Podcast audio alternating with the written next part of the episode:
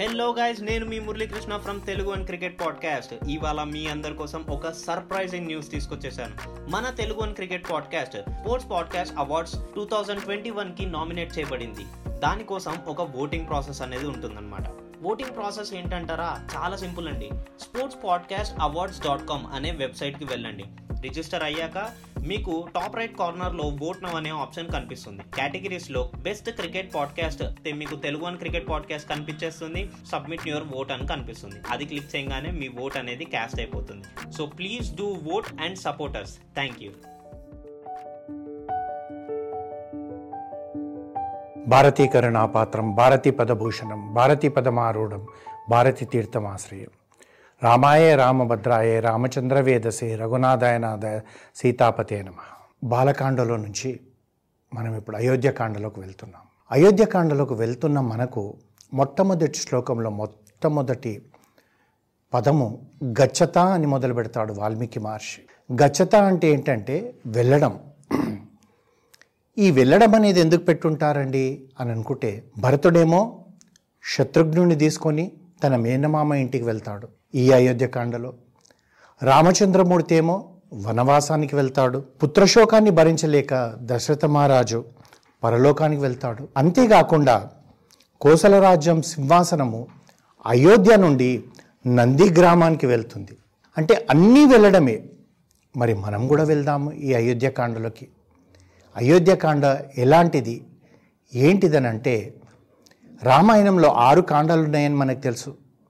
బాలకాండ అయోధ్యకాండ అరణ్యకాండ కిష్కిందకాండ సుందరకాండ యుద్ధకాండ. విశేషం అయోధ్య ఏమంటే ఒక యుద్ధం జరగని కాండ ఒక అయోధ్యని ఒక సంఘర్షణ జరగని కాండ అయోధ్యని. బాలకాండలో తీసుకుంటే చిన్నతనంలోనే రాముడు తన పరాక్రమాన్ని ఈ ప్రపంచానికి తెలపగలిగాడు ఏ విధంగానంటే తాటకను సంహరించాడు సుబాహుని సంహరించాడు మారీచుడిని ఎంతో దూరం పడేశాడు తర్వాత శివధనుర్భంగం కలిగించాడు.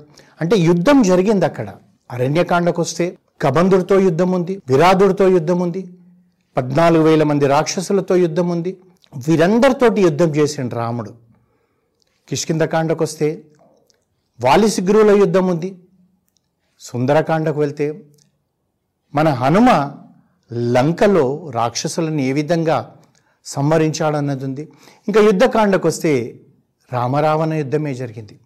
మరి అయోధ్యకాండలో ఏముందంటే ఏమీ జరగలేదు. అసలు యుద్ధమే జరగలేదు. కానీ ఒక సంఘర్షణ జరిగింది. ఏంటి ఆ సంఘర్షణ అంటే రామాయణంలో ప్రముఖంగా మనకు మూడు రాజ్యాలు కనబడతాయి. ఒకటి అయోధ్య కోసల రాజ్యము తర్వాత కిష్కిందలో వాలిసిగురు వాలి రాజ్యము తర్వాత లంకలో రావణ రాజ్యం కనబడుతుంది. అయితే ఈ మూడు రాజ్యాల్లో మనం తీసుకుంటే మూడుట్లో కూడా అన్నదమ్ములకు సంఘర్షణ జరుగుతుంది. వాళ్ళేమో తమ్ముడి భార్యను చెరబట్టి తమ్ముడిని రాజ్యం నుంచి వెలగొట్టాడు. రావణాసురుడేమో మంచి చెప్పిన తమ్ముడైన విభీషుణ్ణి లంక నుంచి వెలగొట్టాడు. అక్కడ ధర్మానికి అధర్మానికి ఉంది. ఆ రెండు కూడా ధర్మము అధర్మానికి సంఘర్షణ యుద్ధ వాతావరణం. విభీషుడు అంటుండు అన్నా పరస్త్రీలను చెరబట్టడం తప్పు అంటే ఆ మాట చెవికెక్కుకోకుండా ఇది ధర్మం కాదు ఇది అధర్మం అంటే కూడా నేను చేసేదే ధర్మం అని రావణాసురుడు అక్కడే సంఘర్షణ జరుగుతుంది. సొంత తమ్ముణ్ణి రాజ్యం నుంచి బహిష్కరణ చేసేసి ఎక్కడ కనబడితే చంపేయాలి అన్న భావనతోటున్న వాలి తమ్ముడి భార్యనే చెరబట్టేసుకున్నాడు. అక్కడ ధర్మానికి అధర్మానికి సంఘర్షణ. మరి అయోధ్యకు వచ్చేటప్పటికి సంఘర్షణ దేనికి జరుగుతుందంటే ధర్మానికి ధర్మమే. ధర్మము ధర్మము రెండు కూడా సంఘర్షణ. తమ్ముడు అంటున్నాడు అన్నా ఇక్షాకు వంశంలో జ్యేష్ఠపుత్రుడే రాజు కావాలి. అది మన యొక్క పరంపర. నువ్వు రాజు అని చెప్పి అంటే లేదు నాన్నగారు కోరిన ప్రకారంగా నువ్వు రాజువు కావాలి. పద్నాలుగు సంవత్సరాలు నేను వనవాసం చేయాలని చెప్పి రాముడు ఇక్కడ వాళ్ళిద్దరి అన్నదమ్ముల మధ్యన ఈ సంఘర్షణ. అంటే చూడండి ఈ ధర్మంకు ధర్మానికి వచ్చేటప్పటికి మరి ఎవరు గెలుస్తారు?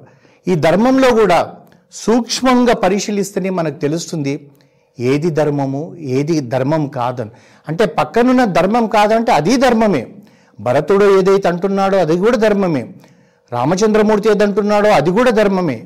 కానీ ఈ రెండుట్లలో కూడా ధర్మంలో ఏ ధర్మము ముఖ్యమనంటే ఆ రామచంద్రమూర్తి పయనించిన బాటనే ముఖ్యము. అదే ధర్మం కనుకనే ఇది శ్రీరామాయణం అయిపోయింది ఈ విధంగా మనం చూస్తుంటే అయోధ్యకాండ యుద్ధమే లేనిది కాండ. అంతేకాకుండా ఒక రకంగా చెప్పాలంటే పెద్దలు ఏమంటారంటే మన ఇంట్లో కూడా ఎప్పుడైనా కానీ ఏదన్నా స్థిమితంగా లేకపోవడమో ఏదో ఇబ్బందికరంగా ఉండడమో లేదా ఏదో ఇంట్లో ఒకరికొకరు పడకపోవడమో జరిగినప్పుడు పెద్దలు ఏమంటారంటే అయోధ్యకాండ చదవమంటారు. ఎందుకంటే అయోధ్యకాండ ప్రశాంతతో కూడుకోనున్నది శాంతితో కూడుకొని ఉన్నది కనుక ఆ యొక్క అయోధ్యకాండం జరగమంటారు అయితే మనం చూస్తుంటాం ఏంటండి ఈ ధర్మంకు ధర్మానికి సంఘర్షణ అంటే? మనం ఉన్నామనుకోండి మనకు పశువులకు ఏమి తేడా అంటే? ఆహారం మనకుంది మైతనము మనకుంది మానవులకున్న ఈ పశువులకున్నది ధర్మం గ్రహించుటలో మానవుడికున్నది కానీ పశువులకు లేదు. అందుగురించే ఈ రోజులలో అధర్మాందే పై చేయి అవుతుంది మనలాంటి వాళ్ళందరూ కూడా ధర్మాన్ని కాపాడాల్సిన అవసరం ఉంది. అయితే ఇంతకు ధర్మం ఏంటిదండి అన్నది కూడా మనకు ఒక విషయం అనిపిస్తుంది. మనందరికీ తెలిసిందే మహాభారతంలో యక్ష ప్రశ్నలను వస్తాయి.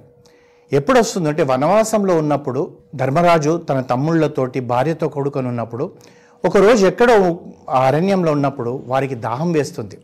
దాహం వేస్తే తమ్ముళ్ళకి చెప్తాడనమాట సహదేవుడికి ఇక్కడ దగ్గరలో ఏదన్నా సెలయేరు లాంటివి ఉంటే వెళ్ళి మంచినీళ్ళు తీసుకురా నాన్న అనేటప్పటికీ అతను ముందుకెళ్ళి చూసేటప్పుడు ఒక సెలయేరు. ఆ సరస్సు దగ్గరికి వచ్చి మంచినీళ్ళు తీసుకోబోతుంటే ఒక యక్షుడు ఆపుతాడు. ఇందులో నా యొక్క అనుజ్ఞ లేనిది నువ్వు నీరు తీసుకుపోలేవు.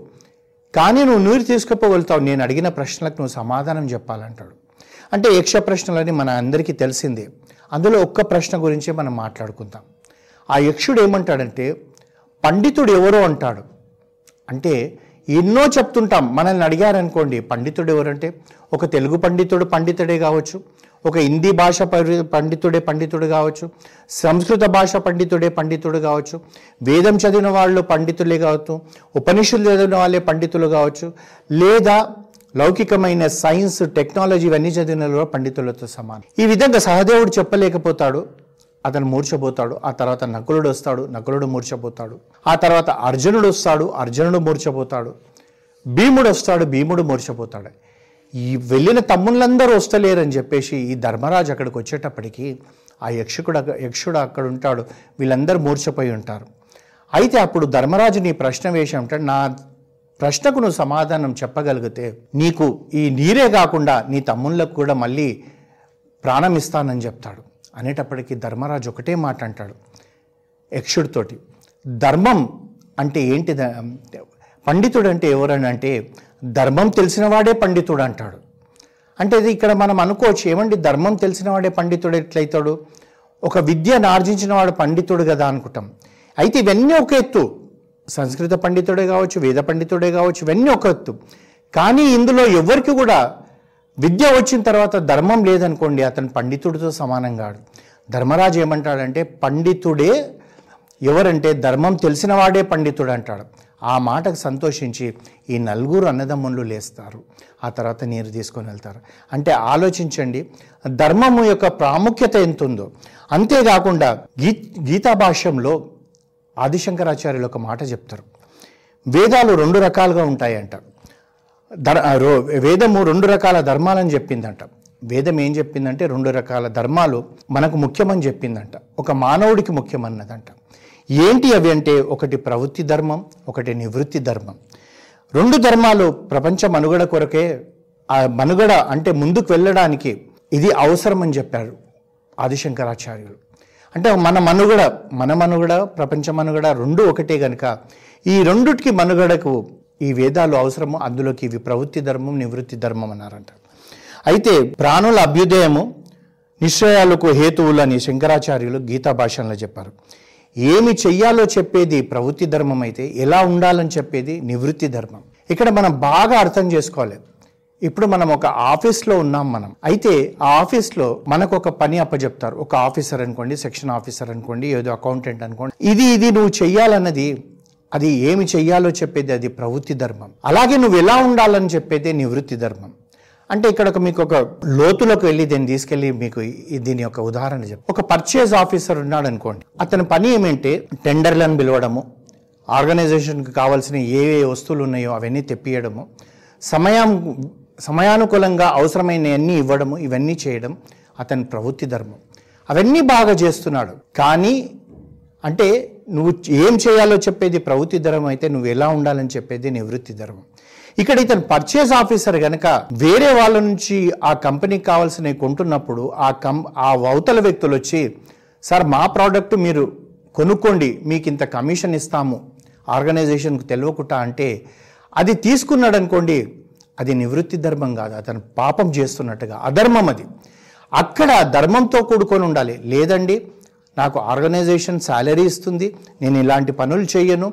మీరు ఏదైతే నాకు కమిషన్గా ఇస్తా అనుకుంటున్నారో దాన్ని మేము కొనే వస్తువులోనే ఇంకా ధర తగ్గించండి అని చెప్పడమే నివృత్తి ధర్మం. అంతేగాని ఆ నేను ఆర్గనైజేషన్కి అన్నీ చేస్తున్నానండి. ఈ ఒక రూపాయి తీసుకుంటే ఏమవుతుందంటే అంటే కుదరదు. నీ మనుగడ ఈ యొక్క ప్రపంచం యొక్క మనుగడ ద- ఈ రెండు ధర్మాల మీదనే ఆధారపడినది. ఇప్పుడు అంత సులువుగా అర్థమైంది అనుకుంటాను నేను. ప్రవృత్తి ధర్మం నివృత్తి ధర్మం. మనం ప్రతిరోజు అడుగు వేసేటప్పుడు ఇది మనం గుర్తుపెట్టుకోవాలి. ఓ నేను ఇలా వెళ్ళడం. ఇప్పుడు ఒక చిన్న ఇంకొక ఉదాహరణ చెప్తాం. కారులో మనం డ్రైవ్ చేస్తున్నాం. మనము ఆర్గనైజేషన్కు చేయ వెళ్ళాలి. టైంకు వెళ్ళాలి కార్ డ్రైవ్ చేస్తున్నాం ప్రవృత్తి ధర్మం. అక్కడ సిగ్నల్ పడ్డదనుకోండి రెడ్ సిగ్నల్ కనబడ్డదనుకోండి నువ్వు ఆగాలి. నివృత్తి ధర్మం.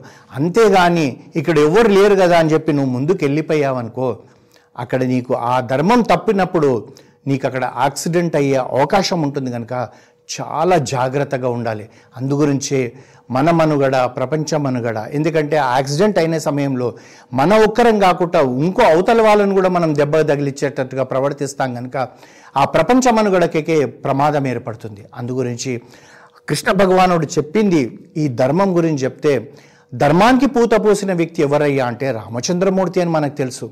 ఏ విధంగా ఉండేవాడు ఎలా ఉండేవాడు అన్నది మనం తెలుసుకోవాలి. ఎప్పుడైతే అయోధ్యకు వచ్చిన తర్వాత వివాహం అయిన తర్వాత అన్ని ఋతువులను కూడా రాముడు సీతమ్మ పరిపూర్ణంగా అనుభవించారంట. అనుభవించినప్పుడు కూడా ఏంటిదంటే